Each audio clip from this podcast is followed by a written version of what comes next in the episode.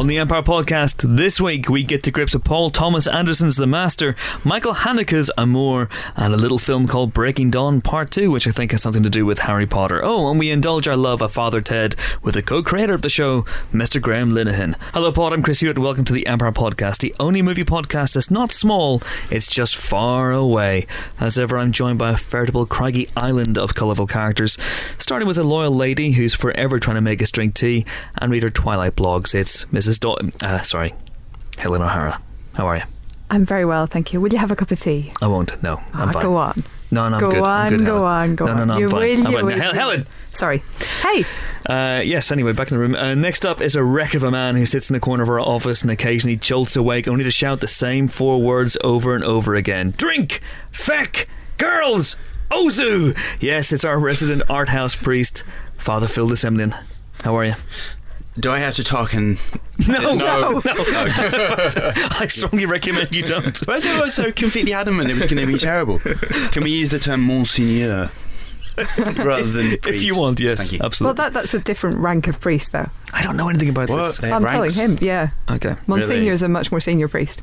Yeah, fun fact, people. There you go. There you go. You're full of fun There priesty facts.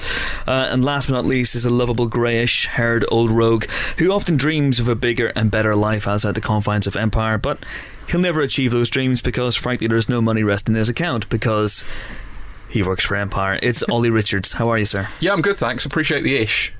Well, you, you're, you're, there's grey in your hair. Yeah, it's the ish. I appreciate. You're hanging on to the black. Yeah, exactly. So you don't have any, of them. any problem with being described as penniless? in No, Olympus? no, that's fair comment. Oh, okay, cool. Uh, so you're Ted, you're Father Jack, you're Mrs. Doyle, and that pretty much makes me Dougal, I reckon. I, I think so, Chris. Uh, and what, an idiotic man-child? Well, yes. Yeah, no, that's fair enough, actually. Uh, okay, we're going to kick off this week, as usual, with your questions sent in via Twitter and Facebook and email, but let's face it, Twitter. Uh, some good ones this week. Uh, at Library Creative asks, What film have you watched again immediately after viewing Me, 10 years old, back of cinema? Oh, sorry, that's the where he watched it. Uh, Dragon Slayer was the film. Ooh, I, I Dragon wouldn't- twice in a row. That that sounds Wow. like a bit of a marathon. More than it deserves, yes, surely. perhaps.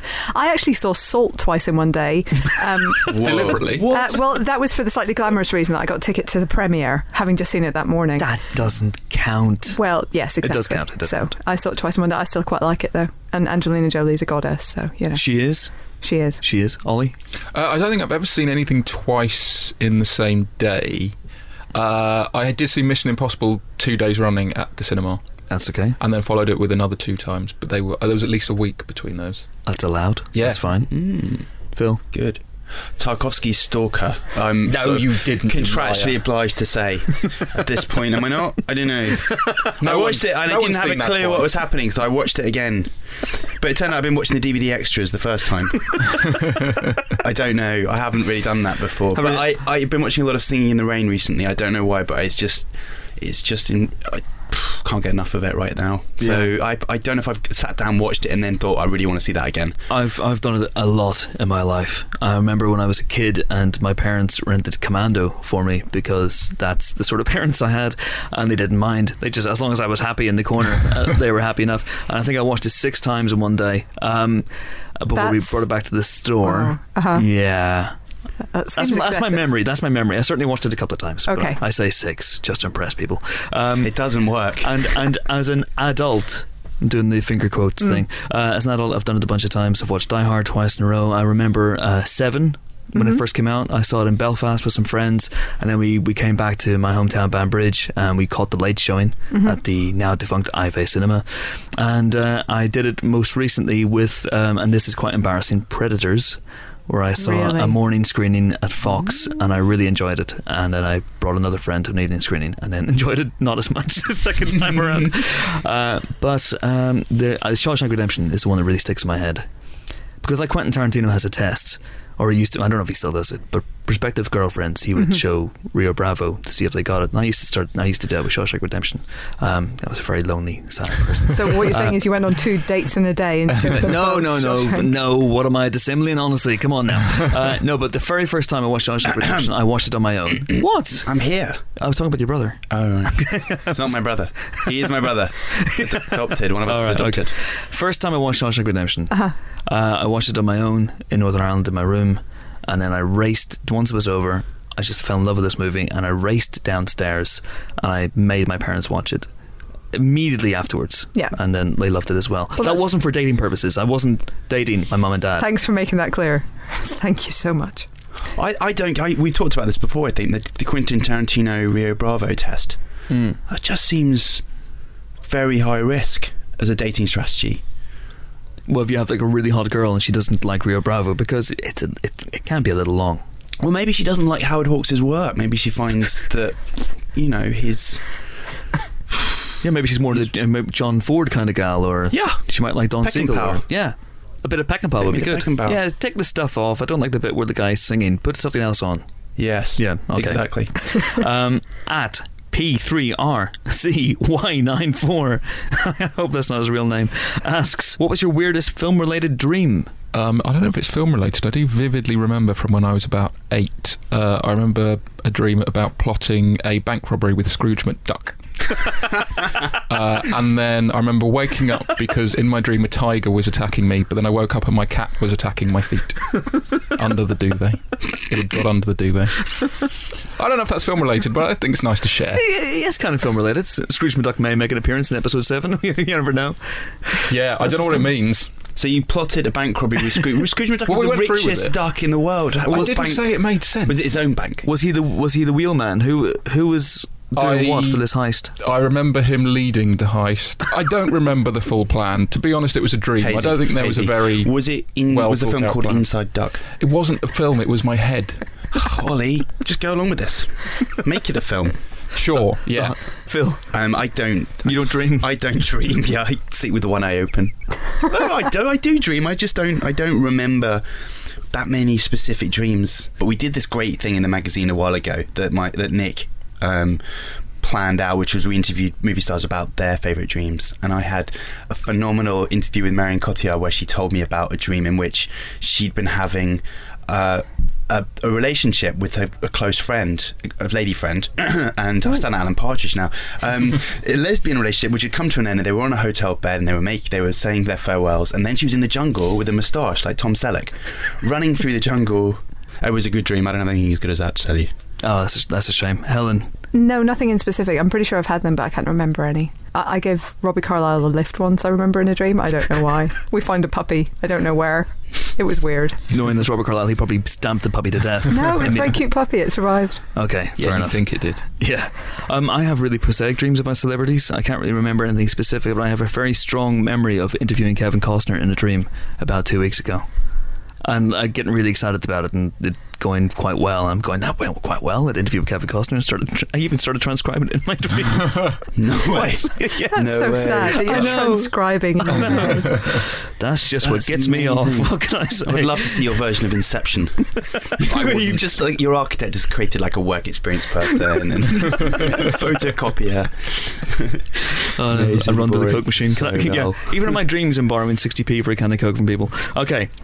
At Gaston Grimsteig asks, uh, Noble Warriors, which is us, when the Mouse House, which is Disney, reboots Indiana Jones, which is a character played by Harrison Ford, as they surely will, who will be under that hat? I just don't think they will. They won't. No. Leave it alone, wrong, Disney. They, they might Bah. make, they might make more, but they won't reboot it. You Yep. can't. You can't. No, you can't. You can't. Unless, you know, 30, 40 years' time when Harrison Ford is no longer But with still, us. it's kind of it's lightning in a bottle. It wouldn't. You need that. You need the combination of Harrison Ford and Steven Spielberg. Otherwise, it's not. That- I can't see who would want to do it. I agree. Tom Selleck. Are we supposed to be saying something about Shia LaBeouf at this point? No, let's not. Did you hear though that he got into a fight in New Cross? He was hanging out in New Cross, which is a very unglamorous area of southeast London where I happen to live, Uh-huh. and he got in a bar fight. See, this is why we don't come to New Cross, Ellen. Well, hang I'm on, just hang saying on. we're up and coming if Hollywood is there. Was this a dream? I, I don't think it was. No, it wasn't because I'm pretty sure. Oh I'm pretty sure you sent me a link. Unless you're just Yeah, I sending me links and dreams No, now. I This is didn't. this is what's happening. My dreams are so dull. Uh, yeah, so Shia LaBeouf was in a fight in New Cross. He was, yes. Which Indiana Jones would never do, ergo, he shouldn't play Indiana Jones, ergo, let's move on. Do you feel safer in the streets of New Cross with Shia LaBeouf? He's got your back. Well, if he's there, there, Bumblebee can't be far away, so that True. should be good. Someone goes, "Give me your purse, lady." He comes in and goes, "No, no, no, no, no, no, no, no, no," because that's all he does. Okay, at Fidel Afros Ebo asks, Star Wars related question: Should Star Wars virgins watch the films one through six or in release order? Very, very simple question. This is an interesting one because uh, there's actually been some discussion of this online in recent months and years. And I read a pretty compelling argument that what you should actually do. Basically, if you watch four, five, and six nowadays, you've got no idea who that bloke at the end is because if you're watching them on DVD or Blu-ray, then you're going to see Hayden Christensen. So you've got no idea who that is, and it doesn't make any sense. Yes. So um, you have to watch a bit of the prequels to uh, to get the emotional impact of that. But what this uh, particular ar- article I was reading said is you can completely skip episode one because nothing that matters happens in it. That's a fair point, I think. You can pick it up at two and three, which aren't quite so bad, and then go four, five, and six. See, my feeling is you watch them in. If you must watch them all, which is not necessarily recommended, I would say you have to. You should watch them in release order because if you start off with Darth Vader as Darth Vader, you are interested in how he became who he is. But if you start off with him as a little kid, really annoying, you're not really interested in what becomes of that kid. Mm. Agreed. You could condense the first three movies. You know the way they used to have compendiums of the best of Carry On on Saturday afternoons on Yes. ITV about two thirty because they they couldn't afford like sports rights on the other side. so they used to like show you clips mm-hmm. of Jim Dale going downstairs on a hospital trolley. They should do that with Star Wars. So you just like watch the very best of episodes one to three, and then you can go into episodes four to six. There you go. I'm just saying, George, if you're listening, Maybe watch the prequels on a black and white TV with the sound off and pretend they're like silent era movies. mm-hmm. And then when you get to the good films, you'll be like, wow, these films look even more incredible. That would be even worse though, because they're so talky. Yeah, just be but watching people just talking. zone out. Well, you do that anyway. Well, maybe you could get a live, you know, organist to come in and play through the silent black and white prequels. Yeah, the John And that Williams gives them a themes bit of- Hammond organ. be great. Yeah. Incidentally, whilst we're talking about it, I saw John John Williams being a, a tribute to John Williams at the Barbican last week, and it was amazing. And they finished with Star Wars, not the Imperial March, and who who was they? the London Symphony Orchestra, Okay, and not just that, but they played the theme to E.T., which is obviously Oh, was this- something that they were heavily involved in themselves. was this the same concert that Ian Freer was at? No, he went was- to that was the actual John He went, sorry, the actual John Williams. I had the You saw an ersatz John Williams. picture of John Williams on a screen. CG Jar Jar John Williams. no, they just put a picture. He wasn't there, unfortunately, but it was amazing. It, it, it- I imagine it was. Okay, thanks for your questions and your comments. If you want to get your question or comment on the show, it couldn't be simpler. We're on Twitter. We're at Empire Magazine. The hashtag to use is Empire Podcast. Otherwise, it'll get lost in the crowd. You can Facebook us where we're Empire Magazine, or you can email us using your email device. We are podcast at empireonline.com. So there you go. Coming up. The week's movie news, diced and sliced by a crack team of dicers and slicers. Okay, movie news time now, or as I like to call it, what's happening with Star Wars Episode 7 time? Helen. Hello, welcome to Rumor Control. um, yes, every, every director uh, currently being interviewed by anyone, anywhere, is being asked would he or she like to direct Star Wars Episode 7. So there have been some more uh, developments this week. Uh, the current tally, those who've ruled themselves out are J.J. Abrams, Steven Spielberg, Quentin Tarantino, Zack Snyder, Gareth Evans, Sam Mendes, and just yesterday in our own web chat, Mike Newell. Sorry, whoever thought that Sam Mendes might direct Star Wars Episode 7? I, think was, it was at, I was I was interviewing him on stage and I said, Are you going to do well someone did I say it or did an audience member said? Anyways, he was asked about directing the next Bond and he went, uh, no. Uh, I don't think I will. And it was the day after the news broke, and I went, Well, there are two queues in Hollywood at the moment. There's one for Bond and one for Star Wars. Are you in the queue for Star Wars? Just as a joke. And he went, Oh, no. And he laughed. And then he said something about He likes Star Wars, actually, but uh, no. Mike Newell yesterday did say every director would put their hand up for Yeah. Star Wars, every director would put their hand out for James Bond. Mhm. You know, Yeah. I think obviously with the Pentagon, Yeah. some directors wouldn't, but he's right. most most obviously would do that. I give it a shot. Mm. Have we heard from you know, Jane Campion, Mike Nichols yet? What's their stance? No, but I, I'm sure we'll be chasing that one, Ollie. We'll- we'll Uh, get in touch so with them, currently, yeah. Currently being sort of tipped are Joe Johnston, Jon Favreau, Matthew Vaughn, Colin Trevorrow, and uh, Guillermo del Toro is still being talked about in some quarters, although I think that's unlikely. Because Guillermo said this week that he wouldn't mind, but he hasn't been said it hasn't formally been approached. Formally approached, yeah, which is an the word interesting formally. phrase. Yeah. Um, I wonder, Hey. given his experiences on The Hobbit, uh, whether he, he'd actually want to get back into bed with uh, another big franchise again. And also, I think he's hoping that Pacific Rim will go, will do well and open the door for more of his own personal things. So he might be in, in line for those. But at the same time, you know, being who he is, would he would at least I think have the discussion. So it's an interesting one. But what we're also hearing from Frank Marshall Mhm. is that the list is down to two. Dum, dum, dum, dum. Frank Marshall, uh, yes, has said that the list is down to two people. Uh, we don't know which two, so let your furious speculation begin because you may not have long. Is Frank Marshall one of them?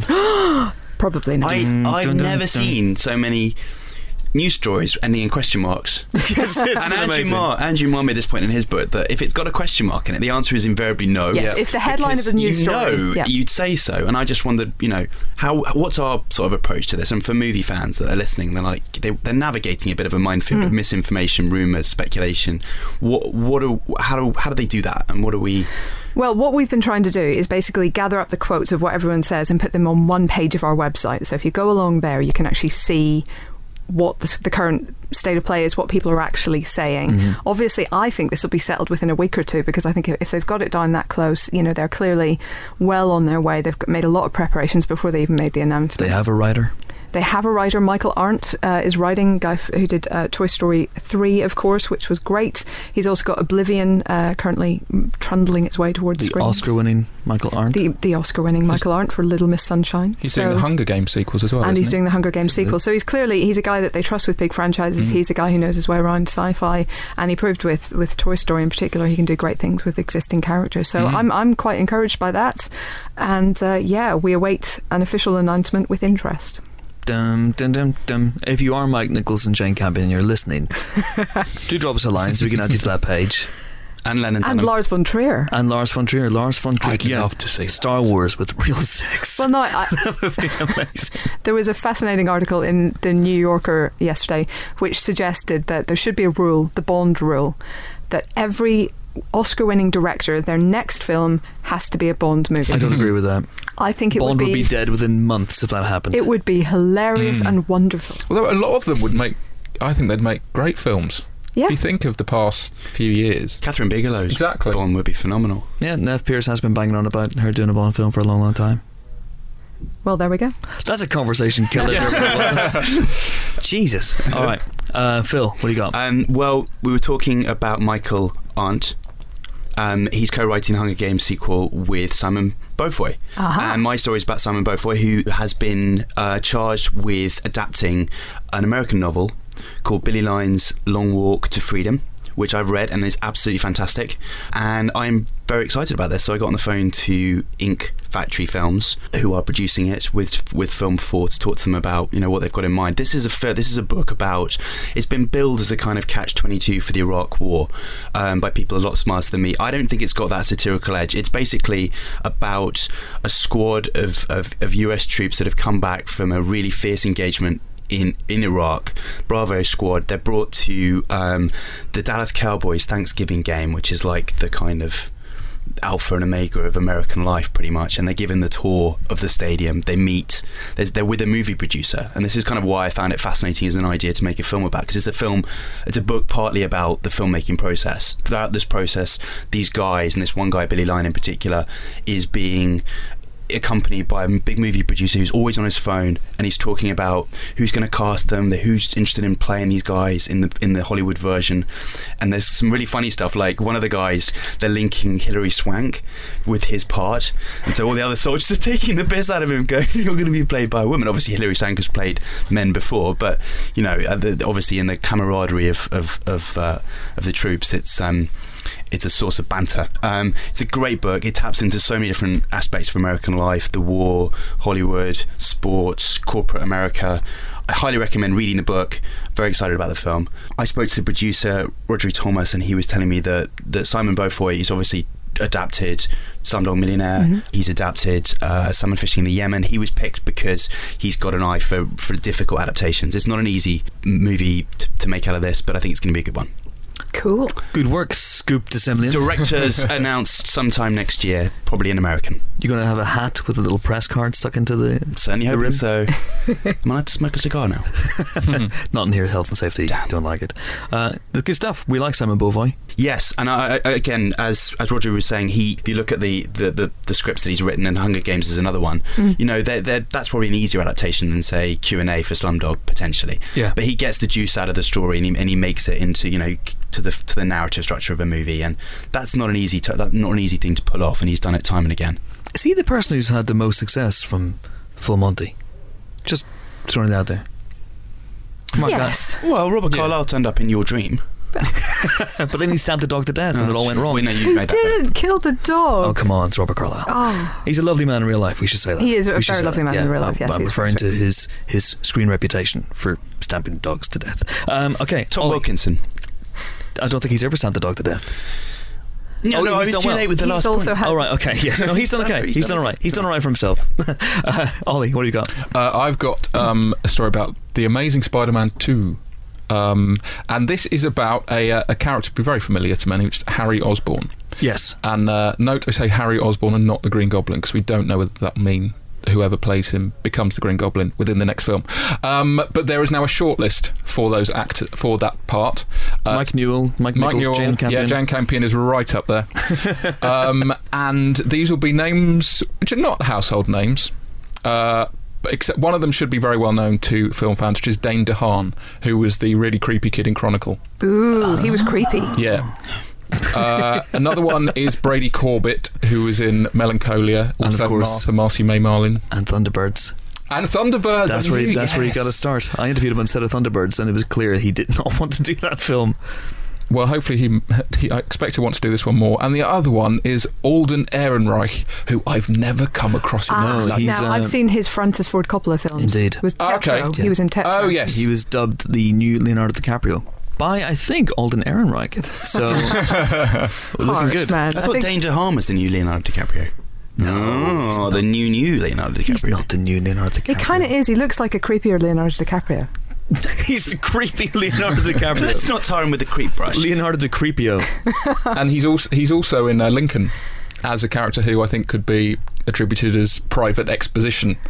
Um, he turns up at the beginning and explains what's happened. He's Uh, but lawless I as think well. He'd, He's I good. think he'd be. I think he'd be a great choice of those three. Granted, he's the one I know best, Mhm. but I think he'd be a great choice. Harry Osborn. He's always he's got that slightly.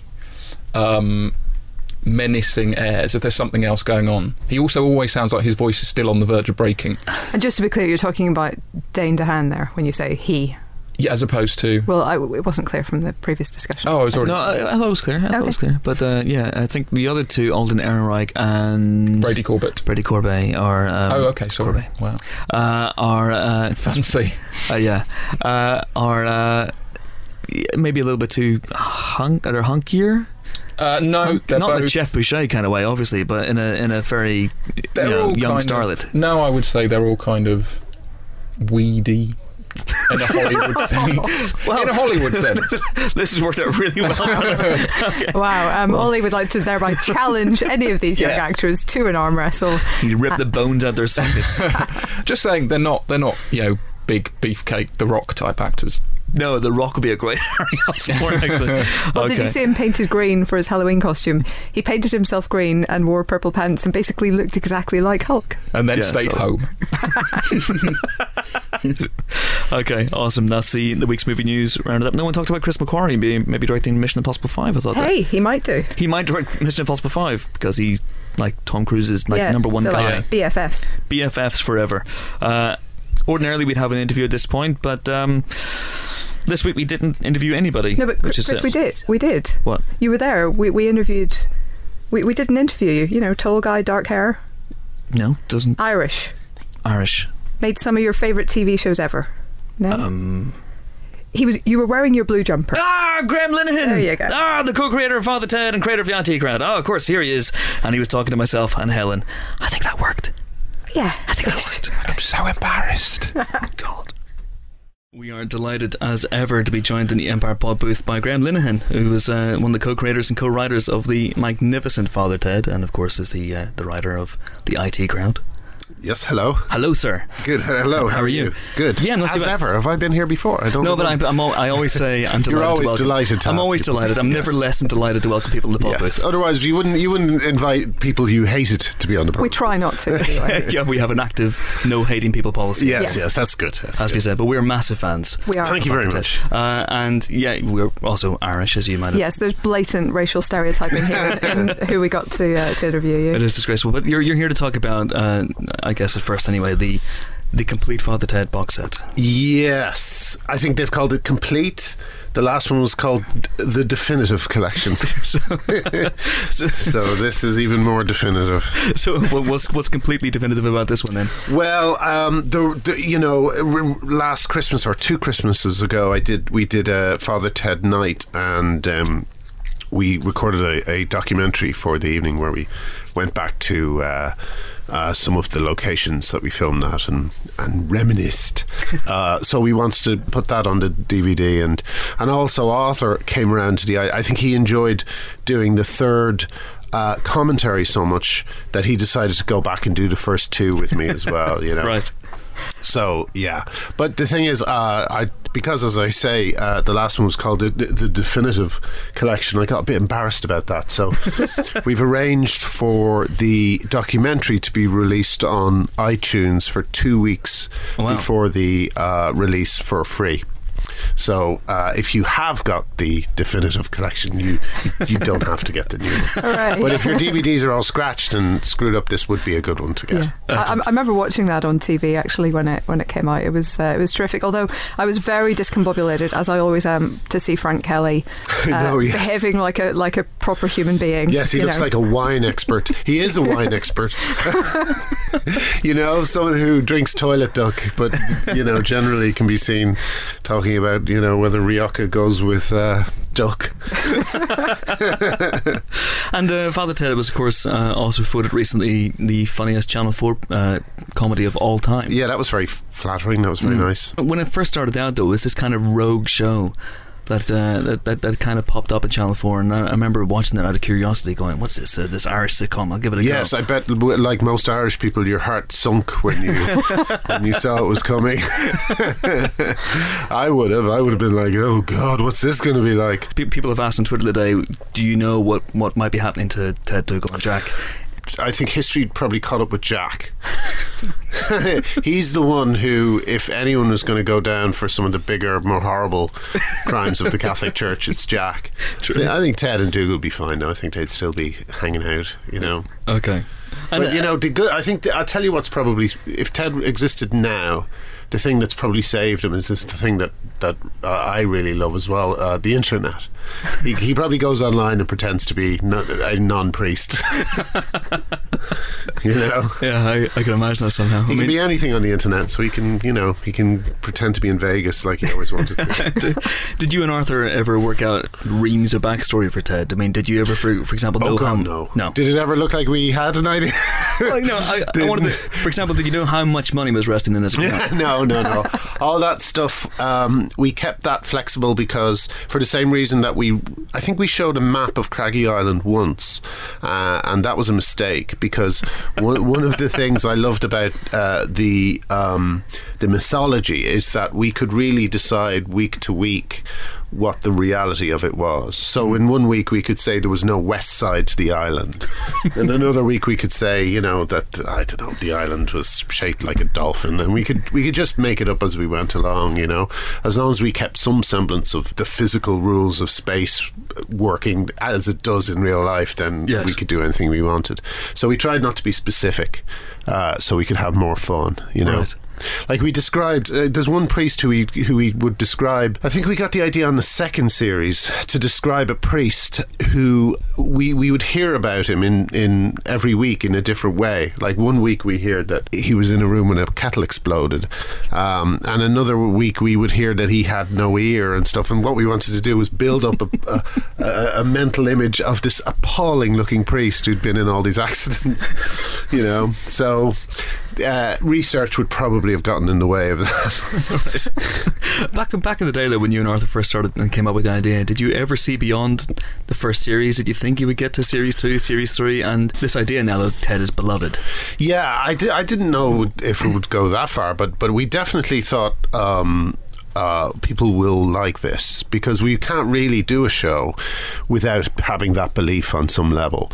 Uh, if you've written a show and, and it's going out and you're thinking, this is uh, then then I, I wouldn't have the energy to, to get to that stage. I wouldn't allow it to get on TV. In fact, some of the things that I worked on, I bailed on very quickly because I thought this won't work. I don't think this will work, and I would I would I would just um, get out of it, you know. Right. Um, so if something gets onto the screen, it's usually because I think it's damn good, you know. And and and Ted reflected what Arthur and I always loved: the Young Ones and Fawlty Towers and all these shows.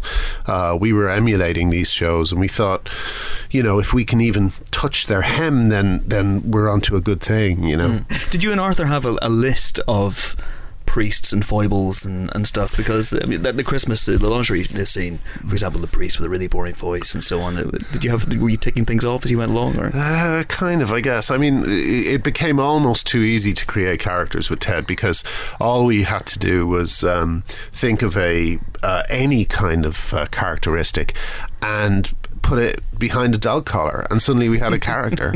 so you know, we'd have the sarcastic priest. He'd just come in and be sarcastic, and for some reason, these incredibly simple characters but make them a priest and you've got something a little bit more interesting, you know? So, you know, it was kind of cheating a little bit, I guess, but uh, it worked for the show, you know? So, some of the gags, though, are still just inspired. The first time I saw Small and Far Away, I think I think the, the, joke came just before the ad break, and we laughed the entire way through the ad break. It's funny, isn't it? But now you look at it, and I, I've kind of forgotten why it's funny. I can't see the joke almost. It's very weird. But I remember at the time we were we we knew we had this bit where they had to be bored in the caravan, and uh, I was on location. We were looking for we were shooting the. Um, the I, no in fact we were just looking for a location to put the caravan and uh, we were standing in an empty field and I saw some I saw some cows and and and that was it and it made me laugh at the time and then has made me laugh since. That's all you need, Doug, just to laugh that once. Yeah, absolutely. That's well, you know what the, the, the, brilliant thing about writing is is you are your own first audience. Mm. It's why I don't understand bad comedy. You see some shows that are really bad and the jokes are bad and they're and you just think when did you laugh at this? When did you sit down giggling to yourself about what you were writing? And I, I often think well the answer is never but you still made it. Why did you make it? Mm. and it's I guess you know it's just there is a need for comedy. A hole that has to be filled. And sometimes it's filled with, with, with stuff that's just below par. But if you're not laughing at it if you're not your own first audience, mm. you know, rolling around clutching your sides, then there's there's no chance anyone else will be. No one's going to laugh at it more than you. good point. Good point. I mean, did you, you said in the past that Father Jack became difficult to write for? Yeah. Did anyone else? We backed ourselves into a yeah. corner there because he only. We said we used to insist. He only says five things. He only says these words, and that's it. And or you know, occasionally he'll he'll break into a kind of weird uber consciousness and, and say something longer, but generally just these five things. And and as a result, you know, we just where do you go with that you know and also it was kind of unfair on frank because frank is a is a, a you know a, a, gate trained actor. You know, Gate is uh, the Gate Theatre in mm. Dublin. You know, I think it was the Gate he trained at, and uh, you know he can do so much. And here we were, you know, sticking him in a corner, getting rained on, and you know, and just kind of, I, I just thought you know, we've got to let Frank go. We've got to let him spread his wings. So luckily, he's been he's he's been able to do that a bit more since Ted. Oh, while wearing that horrible milky contact and yeah, yeah. Oh, poor Frank. No one could eat dinner or lunch next to him, you know, because uh, and Frank likes to talk, so he he likes an audience. So he, but you just see him sitting on his own with his milky eye and the pus coming out of his ear, and no one could just no one could face it. did you did you find that anyone else became difficult to write for as you went along? Dougal was beginning to get difficult. I mean, I've I've often said it, but the only character who is real and also has a bit of depth and I thought we had the biggest range of jokes for was was Ted mm. you know um, but Dougal was our attempt to write a trigger from Only Fools and Horses or a Woody, and you find that often those characters actually not Woody. Woody was quite central, but but Trigger is only brought on every now and again to be to be hilarious, and it it's his it's that scarcity that that helps Trigger, mm. whereas Dougal was really front and center all the time. So and his stupidity was a kind of it was almost like a it was almost like something uh, otherworldly, you know, mm. someone who when the light turns off he thinks he's been asleep, you know. so uh, you know, I mean, we could have, we may have been able to go on for for a while with that, but but I don't know. You know, eh, but uh, having said that, all of this stuff was just again how we felt at the end of the third series, yeah. yeah. where we just thought we can't do this again. This is too limited and cartoonish. It's exhausting. The IT crowd. You've done four seasons, three series, and that seems to be it. But I know there's talk of a special. Yeah, yeah. Because obviously, hopefully next year yeah, the, all the all the guys have gone on and done incredible things since. But you're you're to next year, hopefully. I think so. Yeah, yeah. We've got a. Uh, it's about a forty-minute, hour-long or hour on Channel Four um, special that. Uh, yeah, I think it's. I think it's good. I think it's. Um, I think it's a big one. It feels it feels big enough to end the series on, you know, mm-hmm. and uh, yeah, I think it doesn't really. I don't think it's going to. You're not going to see anything like them getting married or something like that. But it, I think it will end it satisfyingly. Roy Moss. Roy Moss. Yeah, exactly. Uh, I, but I think it's got. I think it's a nice closer. I think. Okay, has it been difficult? Have you written it? Has it been? Has it been difficult? I've written it. Yeah, yeah. yeah. It's. Uh, but you know, it's still very loose at the moment. I, will probably go back and change change a few things. You know, uh, especially since some of the jokes are probably out of date now, being technology based. You know. You must be fairly proud though of, of the way you know uh, Chris and Richard and Catherine have, have kicked on oh. since the show began. Yeah, absolutely. I see posters for their films when I come into London, and I just feel fantastic. You know, it's it's a wonderful, wonderful sensation to have been in any way responsible for, for, for them getting a higher profile. You know, and you get royalties, of course, from all. Not for their other films, sadly. Damn it! No, there should be some kind of system, surely. There, there really should. it might involve me me sneaking into one of their houses. Richard's money is just resting in your. exactly. Yeah. Um, you, you, said you're you're working on something else now as well. You're working on. Yes, I'm working on a show, uh, Count Arthur. Um, it's a character that Steve Delaney created years ago called Count Arthur Strong, mm-hmm. and it's a sitcom with him and another person who I can't say I can't say his name because he hasn't signed his contract yet. Fair enough. Um, but uh, I think it's going to be. Um, I have no, again, I have no doubts about it. We've written all the first drafts. There's stuff that makes me laugh out loud in every episode, and we haven't even got to a second draft yet on some of them. So I've, I'm pretty secure about that one. So where's it going to be? Uh, I BBC Channel Four. well, it's BBC, so I just hope there's a channel to put it on. there will be. At this rate, you might be the only one left. Yes, yes. I'll be director general, so I'll give give it a good slot. So you, how long will last? Two, three, two days, three days. yes, exactly. And the last thing I want to ask you, Graham, was about your your column in the late lamented Neon magazine. Oh yeah, yeah. Um, how did that come about for you? Was that was that fun to write every every month? I have to say, it wasn't fun fun to write. I'm not very good at uh, deadlines and stuff like that. So, to be forced to write something, I would leave it till till the last moment and then have a really unpleasant weekend trying to hit the word count, uh, and I just I never really enjoyed it. I, I think I would enjoy it more now because I now realise the way one writes is to is to you write in plenty of time. You write any old nonsense, mm. and then you give yourself some time to rewrite and and to you know to make it work. Uh, but in those days, I would literally write a line, think, mm, oh no, that line doesn't look good, and I delete it. Uh, in those days, roll up a piece of paper and chuck it away. Uh, and then write uh, uh, the line rewritten, and then go, oh, it's okay, I guess, and then write the second line. Oh no, I don't like the second line. Throw that away.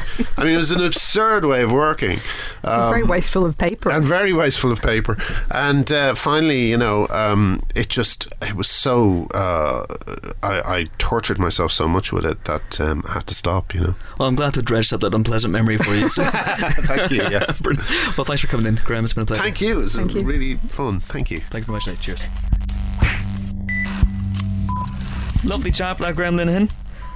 Isn't he, Helen? yes, he Talking to you. was. He Yes. was. Yeah. Pay attention. I'm Yes. trying. Sorry. Lovely chap. I He shall- was. It was nice to have a fellow Irish person on here. You know, we're so underrepresented on the podcast. I know.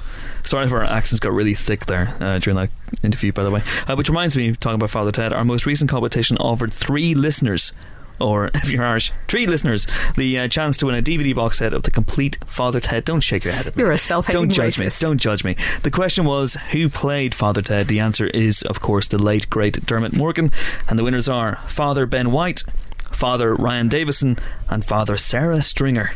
Look at us, Helen, making strides. Female priests. Okay, time to wrap things up now by discussing the week's big releases, and it's uh, a hella good week, as no doubt would no doubt say.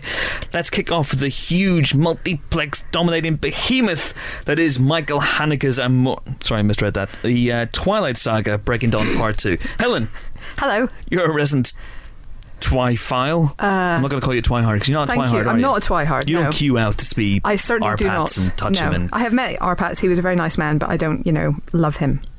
Um, Okay. Yes. So uh, this is the finale of the Twilight Saga, Breaking Dawn Part Two.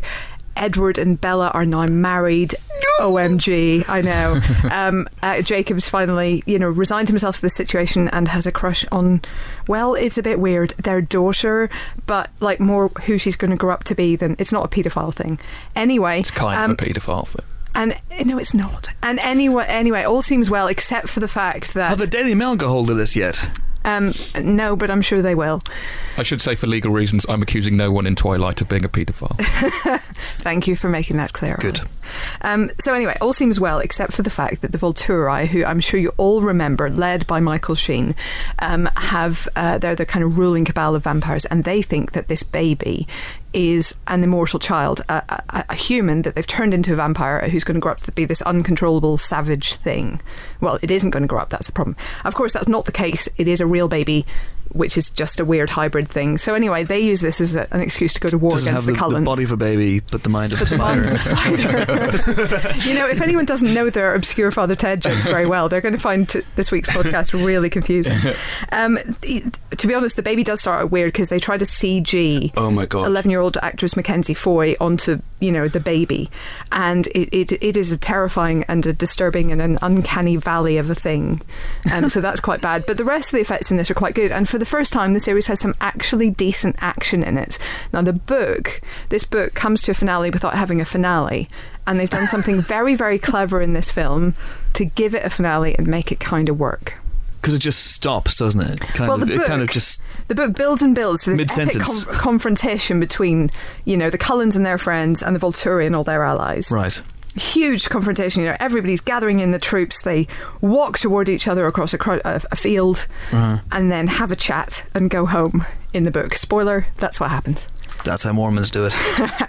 So in this case, they've come up with something, let's say, slightly more cinematic. Helen's told me the ending of this, and it's amazing. It is amazing. Yeah, I've heard heads get It lopped is off and stuff. amazing. I'm not going to say whose head, although I if you read uh, Robbie Collin's review, he he, tell, he says one of the high-profile heads gets lopped off in his review. All sorts. Yes. Mm. The um, the sense of the Harry Potter Deathly Hallows Part Two denouement Hmm. is there with the two armies finally facing off and all of this. I've seen the first one and I saw this one. Yes. And it's a bit like, and I don't mean any disrespect to Twilight fans at That's all, fine. because you know I enjoyed it thoroughly. But it's a bit like when you turn up to a party at like midnight and everybody's really kind of like way already in the middle of reveling and you're just a bit sober and don't really understand what's going on and everything's a bit scary and some some strange man comes and gives you a big hug and you've never you think have I seen him before who are you and why has that baby got the weirdest CG face Yeah, I, I'm, Like, I'm which making. parties do you go to? well I get you know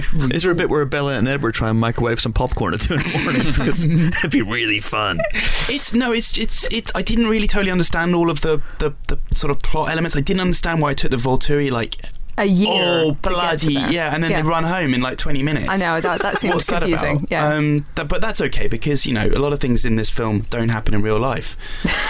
so you go, true. you can go with that, I guess. You know. A lot of things in this film. The little cottage that they build, the little Hansel and Gretel cottage. Yeah. We've got this amazing modernist house with like plasma screens and probably Wi Fi. Yeah. You can go and live in this like shitty cottage. it's a bit rubbish, actually. The cottage, isn't it? It's Which not very. is very twee and weird, Yeah. but you know, I Twee-eyed. like. I like I liked it. I you know having not really understood or read the books, Yeah. I enjoyed watching this. I think. um, I mean, ending listen. The haters are still going to hate. Let's be honest. I don't know how you can hate it. I'm not saying you're a hater. no, no, no. I'm just saying But I don't know haters- how anybody can yeah. hate it. I think the haters are still going to hate, but the fa- fans are going to be absolutely over the moon with this installment because I think they do some really clever stuff with it, and I still think the three leads are, you know, perfectly fine in those parts.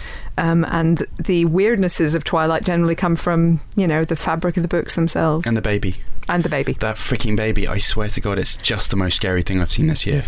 It really is. Then surely the job is done, or is it meant to be a scary baby? No. It's meant to be loving. It's like mama. Also, I think I got my Father Ted quote wrong. vampire. Oh, no. It's the body of a spider and the mind of a baby. Spider baby. Spider baby.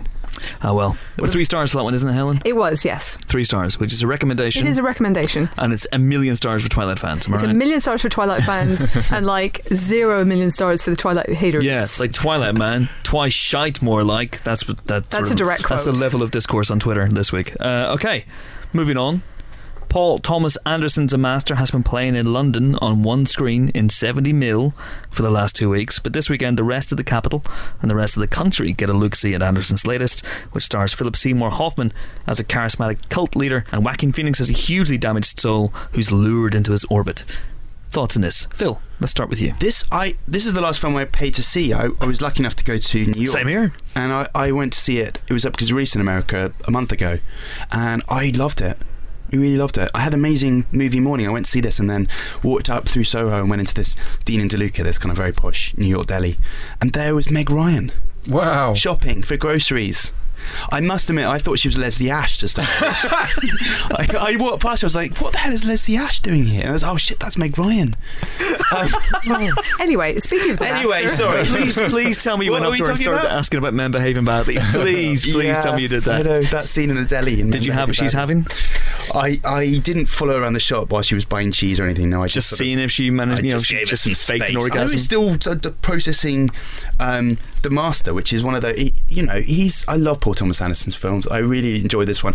There's been some disagreement. I mean, we obviously gave it five stars in the magazine. We did. It's not everybody's cup of tea. There's been some strong discourse in the office from certain people who shall remain nameless. James Dyer, who found it boring as all hell. I I love the sense of period. I love the performances. I thought Joaquin Phoenix and Philip Seymour Hoffman, without trying to see, ste- scene steal or in any way, or to chew the furniture, were just phenomenally potent in this film. There's one scene when they're both together in in a cell, which is very much like the film in Microcosm. that Joaquin Phoenix going completely ballistic in this extraordinary one take scene, which he actually, I think, physically harmed himself filming. Um, and, and, and Philip Seymour Hoffman in the cell next door, this sort of serene cult leader. Um, a lot of chat about But they do end up Scientology. yelling at each other. I mean, for all Yeah, this. of course, yeah. The serenity doesn't last, but you know, Yeah. all this ch- chat about Scientology, I think, is a bit of a. Um, I don't think it was intended to be a critique of um, Ron, Ron, L. Ron Hubbard, the Tom Cruise getting an early screening stuff, and all of that. Um, just enjoy it for for for a really fascinating look at kind of post-war um, stress disorder and uh, some epic performances. Some amazing performances. I mean, I you know, I, I, I didn't love this as much as There Will Be Blood. Um, and my favorite Paul PTA movie remains Magnolia, but and I kind of miss some of the early Devil May Care vibrancy of his camera work and just you know his his general staging and blocking. And this is a very deliberate film. Know, The Mm. camera doesn't Yeah. move an awful lot in this one. Uh, but there's a scene early on where um, Lancaster Dodd, who's the Philip Seymour Hoffman character, begins to process uh, Freddie Quell, who's Joaquin Phoenix's character, and it's the best scene I've seen all year. Yeah, that's it's terrific. Just absolutely phenomenal. And um, you know, I, I was talking to. Uh, I was talking to someone last week. I was going to name drop there, for, but I won't. I was talking to someone last week who, who loved the film and just said that he wished that he could get to a, a place as an actor that uh, Joaquin Phoenix gets to in this film, where he's completely without artifice and he just lets himself go, and he- he's basically an open wound, just just waiting. No, I think uh, I think for me, what, what worked brilliantly about it was the contrast between their characters because it's it, it, it's almost plotless. This film, there's there's almost no through line. There's almost no arc. What it is is just the the kind of the clash and the opposition of these two characters, and it seems like uh, Freddie Quell is uh, just uh, this volcano of frustration, can't control anything in his life, certainly can't control himself. Uh, and then at the complete other end of the spectrum, you've got you know uh, Dodds uh, who almost without thinking about it, almost like instinctually uh, can't help himself from controlling not only himself but everyone around him, and seems to find it so completely easy that Quell is almost the only person who interests him because he's the only person he can't manipulate without even thinking about it. And it's I, I just find that dynamic really really fascinating. But I'd agree with you. I mean, I think There Will Be Blood was a was probably a stronger film in that it felt a bit more filmic in some ways, but this as a character piece is incredible. But see, I found that was kind of the simplicity of that relationship was kind of what I didn't love about this. Is that with There Will Be Blood, there was so much going on, and every time every time you watch it, you find something new. Whereas this, I felt it was such a simple relationship, like really well, really really well drawn, hmm. but it kept coming back and repeating the same points over and over again because because there's nothing really much more to this relationship than these two people are fascinated by each other, and the other one contains something that the other one really wants in a way that it didn't have a lot more to explore. I thought it was a very simple film. I mean, Paul Thomas Anderson is a genius. I'm not going to say that, but this uh, say that he's not. Um, but this was just for me. It was not. It was nowhere near the film that There Will Be Blood is. Just in terms of like, There Will Be Blood is a f- a film that you watch and you think, I cannot believe that someone managed to come up with this and keep this going and tell this story in the way they've told it. This was just a very simple drama that he'd kind of. I thought he took a long time to tell it. Really. Uh, It doesn't feel simple to me, I uh, wouldn't say. No, I, I felt there was a real complexity in their relationship. You couldn't tell if it was parasitic or whether there was sort of symbiosis between them, mm. whether they were kind of in harmony, or there's a bit where Joaquin Phoenix's character is almost like an enforcer, hmm. and you're not quite sure how you know Freddie Quell is going to respond to that because he uses violence against someone who challenges his his doctrine, Yeah. and you think this man is a, it has some morality, and you and, and actually does he? Or the You, don't- Lancaster- never know. Dog. Sorry, Lancaster Dodd, not Yeah. Freddie. Freddie is the is the is becomes his muscle almost Yeah. by default, and, and there's a really interesting scene when you when you're watching the Lancaster Dodd guy to see you know if he's going to indict him or impugn him for that, and he doesn't. And uh, I found their relationship and and the clash of egos, you know, really mesmerising. I mean, I take your point. I don't think it's quite quite up there with There Will Be Blood, but. Um, you know, as a piece of classical filmmaking that, that kind of almost feels like a Douglas Sirk type of type of mm. thing, with the real stillness in the performances mm. and, and the camera, and another great Jonny Greenwood score. Oh, great, Jonny. Yeah, uh, I Um, prefer the- this to There Will- There Will Be Blood. his Yeah, score. yeah, and evolves throughout the film and changes the mood and, and in subtle ways. And we should mm. mention Amy Adams as well. Actually, is, is Yeah. terrific as Dodd's wife um, because she's got a she's got a, a hardcore to her actually underneath the, the sort of smiling pregnant exterior. I thought she was the most interesting of the three because she's the hardest one to work out. The other two are very. I, I don't think their their motives are difficult to establish. You know exactly who they are and why they're why they're doing what they do. She's much much harder to kind of get a pin on because she's she seems to be in a way almost the brains of the outfit more than more than Lancaster Dodd is. I thought she was terrific. Mm, absolutely, uh, and I loved his petulance at times. The Hoffman character, Lancaster Dodd, when, he, when his uh, when his ideas get challenged, he gets very stroppy. There's a scene where uh, Laura Dern's character says something to him, and he just has this outburst at her, which is just just wonderful. Yeah, well, that's kind of the core of it, isn't it? Yeah, this man who doesn't really know Yeah. what he's actually Well, his son's- doing or what his cause is. He just wants mm. people to follow him. Yeah, his son says bo- at one point to Freddie Quell, he's just making it up as he goes along. Yeah. Can't you see that? Yeah. And you do see that sometimes. You absolutely do. I, childlike men, volatile men, mm-hmm. men who are trying to find themselves are a through line in all of Paul Thomas Anderson's films, I think, pretty mm-hmm. much. So, you know, and that applies to There Will Be mm. Blood. And, and there's a fascination in sort of the emotional immaturity, uh, the masculine psyche, and all of that kind of stuff. So is he a cousin of the Tom Cruise character from Magnolia? Is it? Oh, I don't know. Yeah, there's a bit of that, you know, missing father figures and, Mm. and that kind of stuff, like the dark side of what Spielberg loves to explore. Um, Yeah, go It's see fil- this film. For everything I've said, it's a film I'd like to see again because I think that Paul Thomas Anderson you watch with so much expectation because almost everything he's made has been absolutely brilliant. So this didn't meet the expectations I probably unfairly put on him. But I think I'd be interested to go and see it again to then watch it as a story that I now know and see if there is something else in there than I found the first time I watched it. that's a good idea. Absolutely. And now you can. And it's Mm. cinemas other than the Odeon West End in London. So there you go. It's a Uh, Rami Malek five- double bill. Sorry, sorry. It's a what? That's so that's, That's so my obscure random. knowledge. I know, but I That's love so Rami Malek. random. It is actually. Is it too random for us? Go on, Chris. I It's a interrupted Rami. Malek He's, double an, he's an actor who's in that and Twilight. He's in Breaking Dawn. but you wouldn't you wouldn't know Sorry. from It's, it's like Okay, my wow. Sorry, we haven't got time. building. I apologise. I shouldn't have mentioned that. Okay. Do it again. No, no, no, no, that's fine. I'm going to leave that in uh, because I'm baffled. Uh, that we gave it five stars, so that's as big a recommendation as you can get.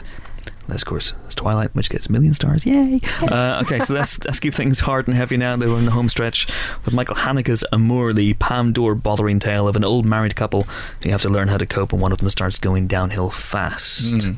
Oliver. Oh, it's fantastic. I loved it. Um, Haneke sometimes leaves me a little bit cold, so I white was ribbon. so I, yeah. so I was kind of going into this thinking, eh, see what happens, and it's re- it's terrific. I mean, it's uh, it's the kind of film you could really accuse of having next to nothing happening, but the reason it works is because it's so well told that there is so much that has happened before that leading up to this point. So it's about this couple who are, you know, no specific age, but kind of in their 80s, I would say. And it's kind of about her going downhill and going. You know, at the beginning that she dies because the, she's her body is found in this apartment in France, uh, and it's about her her descent through illness and him coping with that. But where so many of these films are often about the person who is coping with the person who is ill, this is very much about both of them. So she's this very elegant, dignified woman, and it's really crushing to see how she can just kind of see her body and her mind Yeah. slipping away from her, and it's really painful to watch. And the relationship between the two is is terrific. Um, it's it's a really really lovely film, and it's and it's got it's got the best symbolic pigeon I think there has ever been. Well, even better than the one on What, Moonraker. Moonraker? I'm telling John Woo on you, honest. They're doves. That's that's fair. Uh, Oh, yeah. okay. But yeah, Is it double taking Yeah. pigeon? Does it do Is it what, it? sorry? Is it double taking pigeon? no, I don't think so. No. That's a it's just shame. uh, That's it's a just a, it's a it's a metaphorical pigeon. The metaphorical pigeon. This film did incredibly well in Cannes. Uh, I left Cannes Film Festival before it started screening, and I started following people's reaction to it on Twitter. And people were coming out and basically tweeting in floods of tears, like "This film will tear you apart." And I- it, will will it do that? Is it a, It's- is it a I I didn't cry, and like films, I am a crier. Um, but that's not to say what You're it's, crying now. Yeah, I know. But I'm holding it together just about. Uh, but it's, it's it's enormously affecting. You fully believe uh, this couple, and it's not just them. Like there's the daughter who comes in who's vile, and her husband, and there's all these. There are other people who come into the relationship, which kind of, uh, sort of punctuate how close this couple's relationship is, because almost everyone in their life has got some selfish. Um, reason for coming to see them that they're not really interested in this these old people they are just some old people Yeah. but these two old people to each other are everything so it's a relationship that yeah you totally feel for i wouldn't be surprised if people come out in absolute buckets yeah? There aren't that many films that, that address this period of life, really. Mm. Mike Mike Lee's done it. Tokyo Story is one of the great masterpieces. Does it beautifully. Iris, maybe. And how selfish young people can be in Mm. relation their relationships with with the, their elders and and such. Like, I just wanted to add though, when Mike Newell came in yesterday, it was interesting that he he said somebody asked, you know, what would you tell the young Mike Newell starting out in filmmaking? And he said, well, you know, first of all, keep on whatever you're doing, just keep going. And he also said. Remember, none of us are really any good. And then he thought for a minute, he went, oh, well, apart from Michael Haneke. Michael Haneke, and I think, you know, that shows the esteem in which this man is held. I think Funny Games, the two Funny Games movies, maybe slightly distorted the way people think about him because that was an exercise in sort of shock filmmaking, and he's much more than that. And it sounds like this one is very much a sort of example of that. yeah it's uh, I can't recommend it highly enough. I think this is this is for me the film of the week. I haven't seen the Twilight one, so I can't compare the two. But uh, yeah, it's terrific. Strong praise indeed, I have to say. Um, when I when I first heard this movie as well, you were talking about how filmmakers rarely address this. I have to say, and this is maybe me being facetious, we might cut this bit out. Uh, I thought of the first five minutes of Up in a, in a strange way, Not at all. and I thought this is almost the first five minutes of Up, but like a feature length version of that. It's not that's not a million miles from the truth. Um, but who who doesn't want to watch a film that's the first five minutes of up? Amen to that. That would kill you, wouldn't it? Absolutely. You'd be like desiccated from Exactly. crying. Exactly. Oh, it would destroy you, absolutely. Uh, we gave uh, Amour, Michael Haneke's Amour, five stars, which means it's a two five star week. And a billion stars. And a billion stars for A Twilight, million don't and forget. ten stars. So, Or minus a million. if my calculations are correct, I'm just putting it in the Empire calculator here. That's the best week for movies ever. Oh my goodness. Well done, Taylor Lautner. Uh, okay, and that is it for this week's Empire podcast. Join us next week for more film related fun. We'll be joined by Sightseers director Ben Wheatley. He's the confirmed guest, as in we've already recorded the interview. Until then, it is goodbye from Helen. Toodaloo. it's goodbye from Ollie, Goodbye. still crying. Uh, goodbye from Phil. Goodbye. And it's goodbye from me. I'm off to get trapped in the lingerie section of a local department store. Toodle pip.